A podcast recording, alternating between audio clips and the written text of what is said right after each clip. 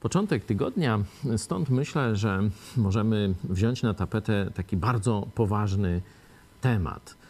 Do czego, po co nam potrzebne jest przebaczenie grzechów? Poświęcę mu te dwie dzisiejsze minuty ze względu na to, że widać, że współczesny człowiek coraz gorzej radzi sobie psychicznie z tym, co go otacza. Nie? Coraz więcej roboty mają terapeuci, psychiatrzy, psychologowie i tak.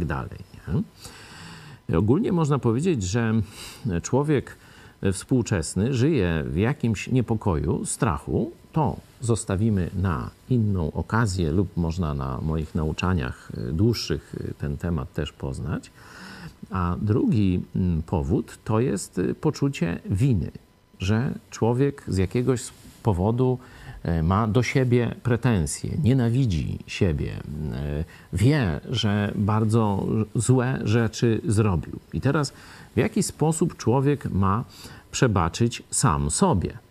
Bo tu myślę, że współczesny człowiek ma no, duży problem. Nie myśli o Bogu może za często, ale sam wie, jego sumienie mu wyrzuca, wie, że jakąś podłość mm, popełnił, kogoś tam przyprawił jakieś kłopoty, zrobił mu coś złego, a jeszcze jest problem, kiedy te, ten człowiek już nie żyje, nie można tego naprawić w żaden sposób. Jak przebaczyć sobie?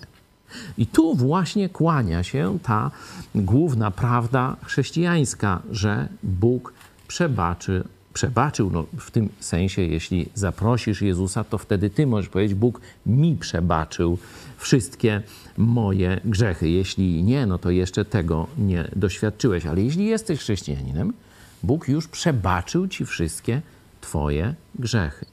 I teraz jak myślisz, czy ten fakt, że najbardziej sprawiedliwa, najbardziej święta osoba we wszechświecie, przebaczyła ci już wszystkie Twoje podłości, może ci pomóc w tym, żebyś Ty sam przebaczył sobie